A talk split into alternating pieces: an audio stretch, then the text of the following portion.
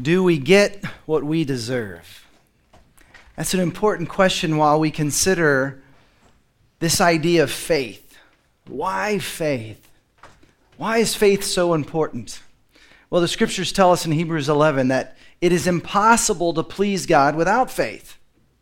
Now, if you're here, if you're exploring faith in God, trying to figure out what it's all about, then it, it might be easy to misunderstand uh, what, what God is expecting. See, God is not looking to see if you can clean up your act and be good enough.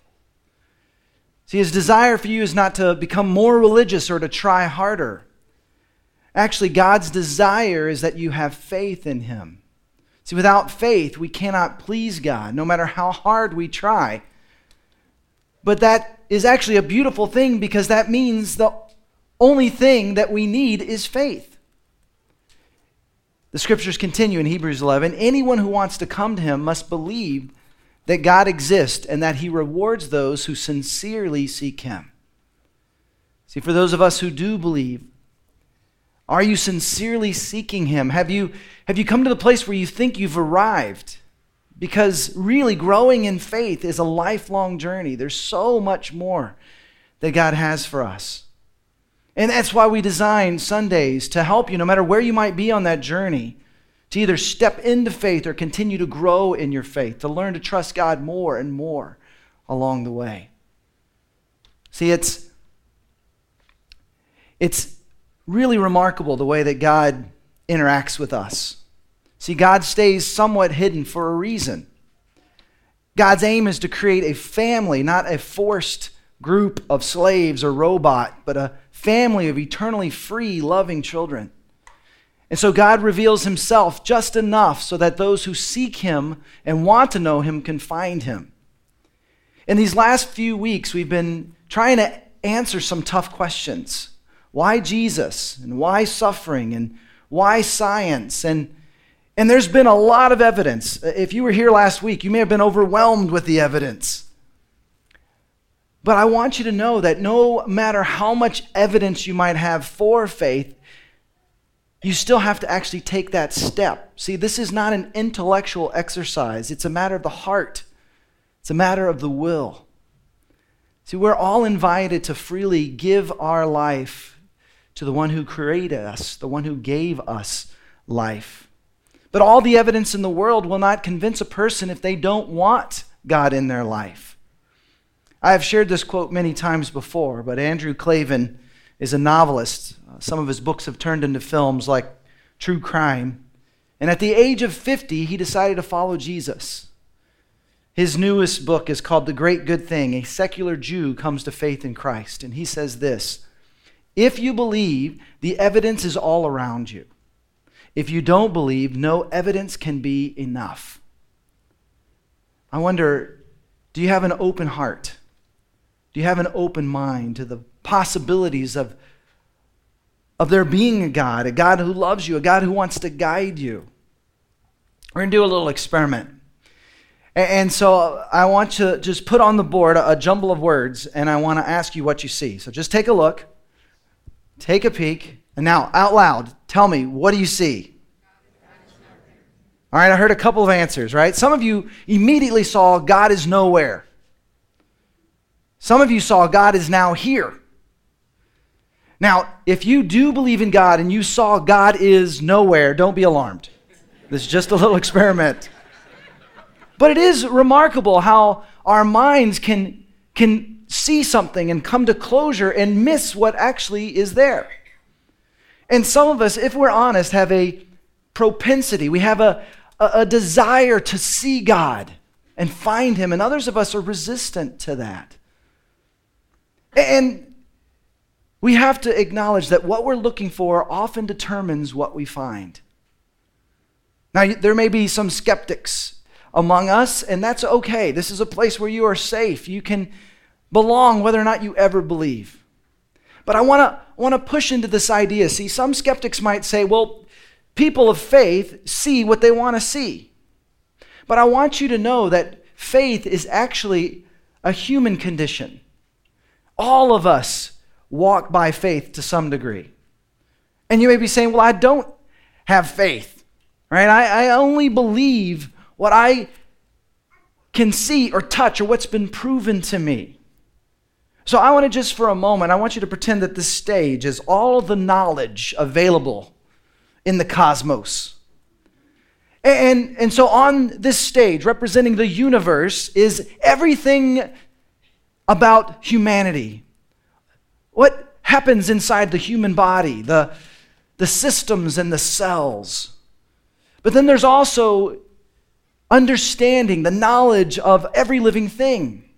Do you know there's about 2 million species of animals and insects, and some scientists think there may be 5 million more. We're still discovering all the time. But, but on this stage, every, every fact, every piece of knowledge about every living thing, everything about humanity, including the psychology, the, the mind and how it works, and the, and the spirit, everything that it needs to be known about love.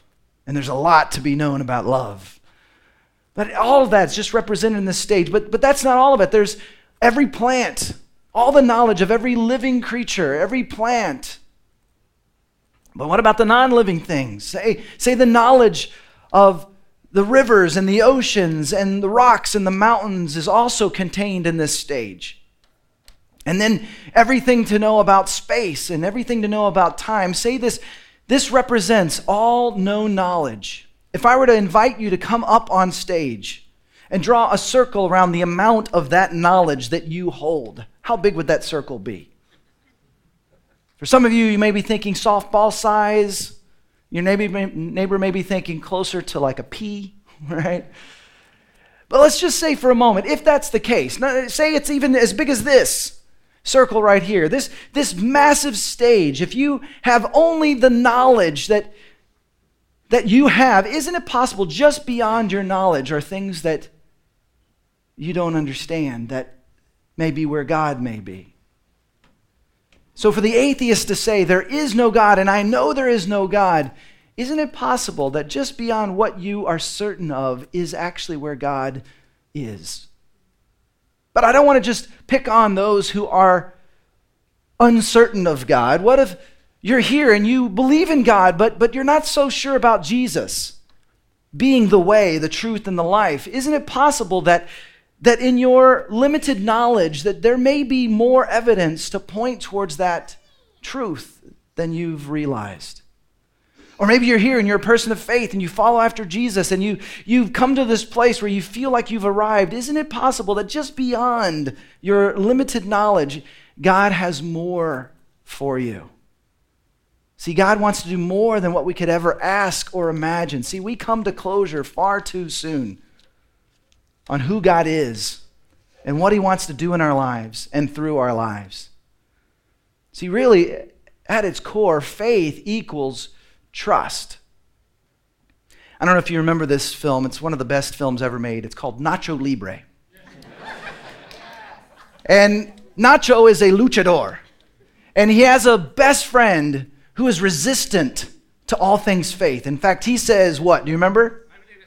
Exactly. well done. That sounded just like him.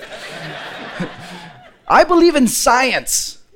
Now, his best friend, I can almost guarantee you, he might have believed in the billions of galaxies, but he didn't actually look at every one of those galaxies. He may have believed in the ancientness of the cosmos, but he's actually gone out and carbon dated all the rocks. You see, even those of us who believe in science, which, by the way, last week we looked, and you don't have to disregard science and have faith. In fact, the story last week, if you missed it, I encourage you to go back and listen to Dr. Hugh Ross. It was his search for truth in science that led him to faith in God, and Jesus. But see, if you believe in science, then you're still trusting someone else's work someone else's process. Dr. Kevin Dunbar studied how top scientific conclusions are reached and found and discovered that in most labs, 50% of the time, the evidence doesn't confirm the hypothesis. It requires a step of faith to go where the evidence points. See, faith undergirds all of us as humans, whether we trust God or not. I mean, I can give you more practical example. It takes great faith every time you get in a car, especially if it's your 17 year old son driving. It takes a great deal of faith. Or, or, to get into an airplane. How many of you hate to fly? Okay, don't listen for the next few minutes. Uh-huh. Say you get on an airplane. I mean, think you're literally entrusting your life to sit in a tube that floats in the sky. And did you, those of you who have no trouble flying, did you check to make sure that the pilot isn't drunk? They don't let you check the cockpit anymore. Did you check to see if he has a license that's current? Did you go and check and make sure the mechanic has all the credentials he needs to actually fix the plane? Did you just check to see if it had enough fuel? More than likely, you did not. We do not. We just get on and we trust and trust our lives to these airlines. And think about how crazy that is when many times these airlines don't even get our baggages to where we're going. In fact, I don't know if you knew this, but as the Hubble telescope threw, flew past Saturn, they discovered its rings are made up of all the lost luggage. Right there. I don't know if you saw that. See, but here's the thing about flying on a plane See, it's not just blind faith, blind trust. We get on knowing that there's a track record. They, they tend to know what they're doing. And I want you to know that God's not inviting you to some sort of blind faith, but a reasonable faith. That's what God desires. See, He is revealing Himself through creation, through the people that have said yes to following after Him, to, to the good that they do. There are lots of reasons to trust the prophecies that have been fulfilled. If you want to discover enough proof, you can find it, but you still have to step out in faith. You still have to trust. See, faith really means trust, which really means love. See, God loves you and knows you and wants you to know Him. That's why faith is so important to God. His motive is love. He wants us to know His love and, and to love Him back by faith. But that's how every relationship works. Listen to this passage from James 2. Abraham believed God, and it was credited to him as righteousness, and he was called God's friend. See, trusting God leads to friendship with God, leads to a relationship with God. See, it was faith, it was trust that that brought Abraham into relationship with God. Abraham, who was blessed to be a blessing to all nations. See, relationship is what God wants most, but that also requires faith. I think back to my seventh grade year. I was sitting in class and I had three classes where right behind me was a kid named Craig Canton. All of our teachers in suburban Fort Worth put us in order alphabetically. So Bryant came before Canton. So I sat next to this guy for several weeks and didn't really talk to him. I mean, if I could be honest, I kind of came to closure that this wasn't really a cool kid, as if I was really cool. But I, I one day was sitting in front of him and the announcements came on. It was some kid sharing the announcements, and I didn't understand what was said, so I turned behind me and we started a, a conversation. We both kind of laughed, and, and we actually started to become friends. We started to hang out together. And, and if you remember middle school, it's not that different than being an adult, really. See, you start to get to know someone, you start to kind of open your heart up a little bit, you start to kind of share your life a little bit, and then you wait to see what they do with that. Do they use it against you?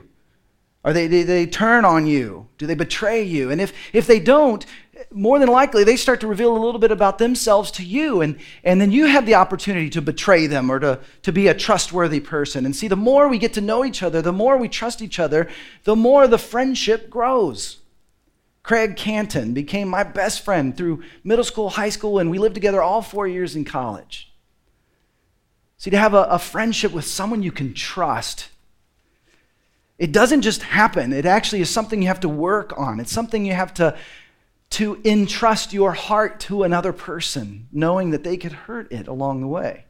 See, all relationships take faith on both sides. There's a certain amount of faith required to know another person. So when it comes to a relationship with God, we have a, a, a, a challenge because we have a distorted image of God. Some people in the name of God have done a lot of bad things. Some people who said they know God didn't really have a relationship with God. Some people have told us things about God. But see, what I want to encourage you to do is actually go to the source to discover who God says He is. Don't allow your distorted image of God, even those of us of faith. Remember, we have a limited understanding. God wants to do more than what we could ever ask or imagine. Don't be limited to who you've thought God to be so far in your life.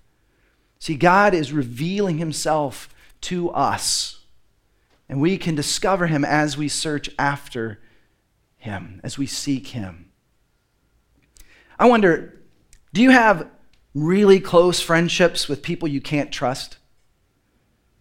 The answer probably is no. They're not my friend anymore, or at least I don't trust them anymore. We're not as close as we used to be. See, how willing are we to bare our soul and let someone into our life when we suspect they're going to turn against us, when they're going to be malicious with what we share with them? See, trust is the fundamental basis for a healthy relationship. And some of you may be here and saying, well, you know what? I've been searching after God, or I've been trying to follow God, but I don't feel close to God. It's not working for me. But see, our relationship with God is just like our relationship with people. Our default is actually to drift. That happens in marriages, that happens with extended families, that happens with even our friendships. Unless you're intentional, you will drift away. And so, our relationship with God it takes time, it takes intentionality. And faith is a spiritual muscle. From what I've been told, when you work out, you actually push to the limits of what your muscles can do. And that's actually what builds your muscles. Well, the same is true in your faith. The more you're willing to step out and trust God, the more resistance you step into and trust God in spite of, the more our faith begins to grow. See, it takes time. But God is revealing himself to us, showing himself to us. But we'll see more and more of him as we trust him. I, I, I've heard people say, you know, I just don't feel connected to community. And they say that even before they put in the effort to get to know other people. See, this is true in every relationship. It takes effort, it takes intentionality to develop the trust needed for a healthy, vibrant relationship. See, God is revealing himself. And what's beautiful through the scriptures, there's a consistent thread running through where God is revealing his character and his desires and his will for us. And you may be thinking, well, if only God would just speak audibly. You know, you're driving in your car and you hear, turn left at the light, you know. That would be sort of cool in some ways, sort of horrifying in others. In fact, when you read the scriptures and there are these moments when just a messenger of God shows up and the people fall to the ground as if dead. Or what if God would just show up in the sky like a pillar of fire? Well, he did that at one point, and it was horrifying. We don't want a pillar of fire. It's hard to develop a, a meaningful, intimate relationship with a pillar of fire. See, instead, God does something so much more remarkable. God came to walk among us, and his name was Jesus. And then his spirit is available to all who entrust their lives to him. So here's what's remarkable the more you get to know God, the more his thoughts actually come into your mind. Now, that might sound crazy at first, but if you walked with God for a while, you know exactly what I'm talking about. See, we have thoughts all the time. Some of them are our thoughts. We know them because they're very selfish. But then we have other thoughts that are quite dark, and we hope they're not us. That's from the realm of darkness. But there are these other thoughts, these thoughts that come crashing into our minds, and they usually require courage. They're thoughts that are often selfless and certainly consistent with the character of God, as we find in the scriptures. See, my wife and I, we've been married for 20 something years. We've been married so long, I don't even remember what, how long. That's how long we've been married. And there are times I can read her mind and she can read my mind. Her thoughts have become my thoughts. The same can be true in our relationship with God, that you can literally have God's thoughts in your head. to guide you. Think about that. The one who created all of this, this knowledge of the cosmos, wants to guide you, wants to lead you if you would just trust him. John 1 says this No one has ever seen God, but the one and only Son, who is himself God and is in closest relationship with the Father, has made him known. You want to get to know God? Start by reading the book of John. Look at the person of Jesus. Notice how he interacts with others, how he loves others, how he serves others. See, here's the catch. In the midst of the freedom that God gives us, we have broken the moral code that every culture has within. We break our own moral code. The things we want to do, we don't do.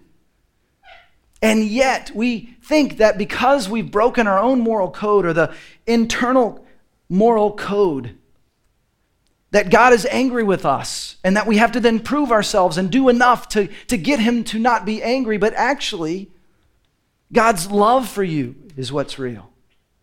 See, we can never do enough good to get back into good graces with God, but we don't have to. We're already loved by God. That's grace, it's love that is undeserved. God's love for you is real. He loves you in spite of your brokenness. All that is required of us to enter into this relationship, to even continue to grow in this relationship with God, is to say, I need help To ask for forgiveness, to ask for guidance, to take every thought, every decision in front of us to the foot of the one who loves us, who gives us life, who created us. Listen to what Romans 3 says For everyone has sinned. We all fall short of God's glorious standard, yet God, in His grace, freely makes us right in His sight. He did this through Christ Jesus when He freed us from the penalty for our sins. For God presented Jesus as the sacrifice for sin. God did this to demonstrate his righteousness, for he himself is fair and just. And he makes sinners right in his sight when they believe in Jesus. Can we boast then that we have done anything to be accepted by God? No, because our acquittal is not based on obeying the law, it is based on faith. So we are made right with God through faith. See, God loves every person so much that he made a way to forgive and to take back anyone who wants forgiveness. What you may be thinking, well, why doesn't God just forgive us? Why do we have to go through this humbling process of asking for help? Well, just for a moment, let's use our imagination. Pretend you have a Ferrari. Okay, really stretch that imagination. And stretch it even more. Pretend you give me the keys to that Ferrari. And you let me borrow it. And so I start driving around and I get up on 360 and I'm flying down 360, which feels like a freeway until there's a stoplight. And I go right past that stoplight and boom, I hit a car, car hits me, and it's totaled. And I approach you and I hand you the keys to the car and say, I am so sorry. Will you forgive me? Now, if you decide to forgive me, then you have to pay to get it fixed or to replace it. If you decide not to forgive me, then I've got to pay to get it fixed or to replace it. So stretch that imagination a little bit more and pretend that you take the keys back and say, I forgive you. Basically, you're saying, I will pay for this. I will pay for the mistakes you've made. Something so much more precious than a Ferrari has been broken. And if we hand those keys over to God and say, I'm sorry, will you pay for this? Will you fix this? The amazing thing is, He says, Yes, I have paid to heal you. And that payment was His willingness to walk among us and to die on the cross. But the beauty of God's love is, is it could not be contained in a tomb. On that third day, Jesus rose from the dead, and now his spirit is available to all who surrender their lives to him. See, God's desire is to transform us, to give us life, even though we are dead. His goal is not to change us on the outside, to, bring change that starts on the inside and changes everything about us. See, some of us have a hard time believing in God, trusting in God because of people in the name of Jesus who've done a lot of bad things or have said they were Christians and they were really mean, hypocritical, judgmental. See, is it possible that some people are using their faith as an excuse to just do whatever they want to do, live however they want to live? Well, Paul addresses that in Romans 3. He says, Well, then, if we emphasize faith, does this mean that we can forget about the law? Of course not. In fact, only when we have faith do we truly fulfill the law. See, the scriptures tell us, do not murder. And they go on to say, in fact, you don't even have to have anger in your heart. The scriptures tell us, do not commit adultery, but, but it's even better than that. You don't even have to have lust in your heart. See, Jesus wants to transform us from the inside to forgive us. And so our behavior actually begins to change because of his love for us, not so that we can get his love for us. His goal is not to change us from bad to good, but from death to life. And when we are alive, we change out of gratitude for all that he's done for us. Well, today is Baptism Sunday. And baptism is this beautiful symbol a symbol that you have died to your old life and you're being raised to walk a new life, just as Jesus died and rose again. It's also symbolic of being washed of all the evil mistakes and sin in your life and raised to walk a new life. It's a beautiful ceremony. It's like a wedding ceremony or an adoption ceremony, a chance for us to say yes and to celebrate publicly what God has already done in your heart. And I want to share a story. Maybe you've heard the story of the prodigal son. Well, Philip Yancey, which is found in Luke 15, Philip Yancey is an author. He kind of revised this, a more modern version. And so, for just a moment, I want to see if you could identify with the young woman in the story. See, the story of this young girl, she grew up in a, a loving home, a family that took her to church, she felt like they were too strict. In her teen years, she felt like they were just holding her back, slowing her down from, from having fun, from the things that all her friends got to do. And so eventually, when she got this boyfriend, just a couple years too old for her, her parents said, she decided to run away with him. And they went to New York City. And at first, it was amazing. It was better than what she could have imagined. So much fun. But eventually, there wasn't enough money to to pay the bills. And so she began to make decisions she would have never thought she would make just to survive. And suddenly, all the partying seemed to be something that kept her in a horrible place. It was no longer fun, it was, it was turning into an addiction, something she couldn't live without. The boyfriend left her, her friends seemed to abandon her, and she found herself all alone, penniless in New York City. That's when she thought, I wonder if I wonder if mom and dad would take me back. She said some pretty mean things before she left. She screamed how much she hated them. But she thought she'd try. She sent a message telling them she was coming home, riding on the bus. She was hoping they would take her back.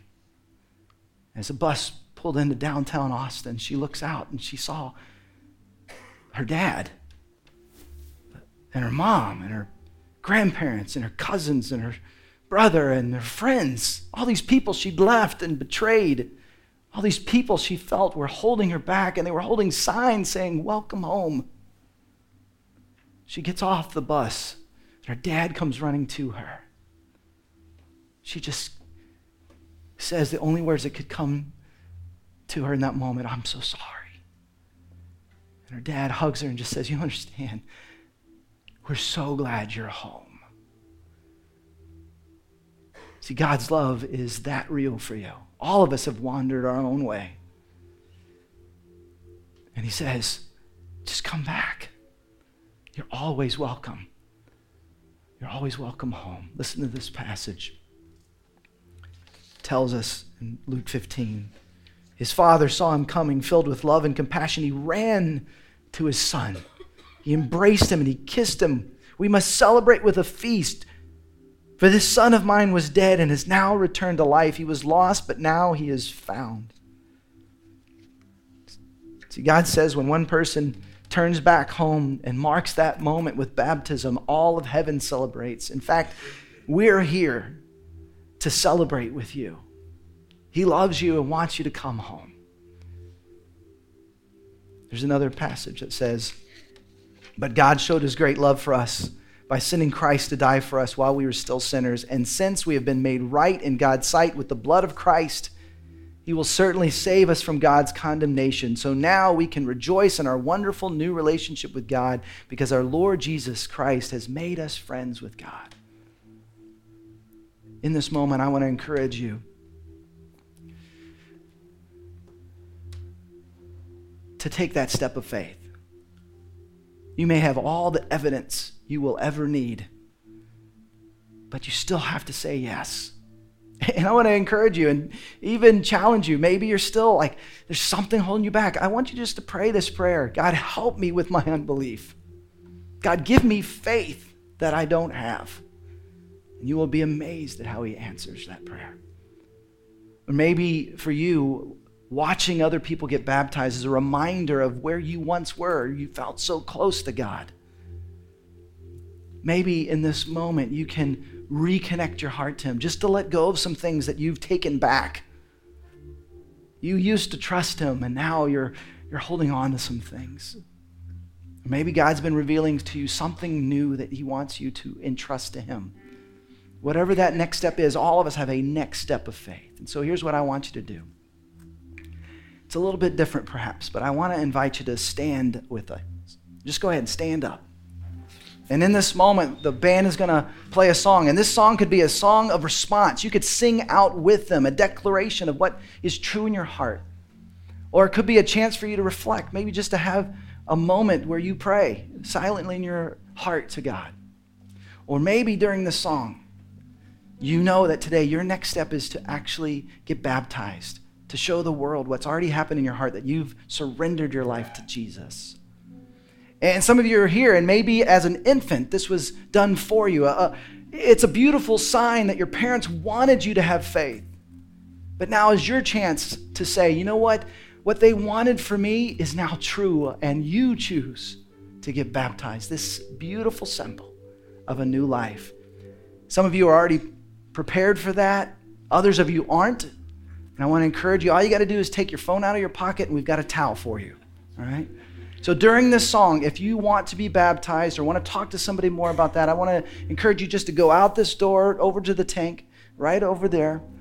And then right after the song, I'll come up and pray for us, and then we'll celebrate baptisms together. But whatever you are in your journey, ask God in this moment to show you your next step.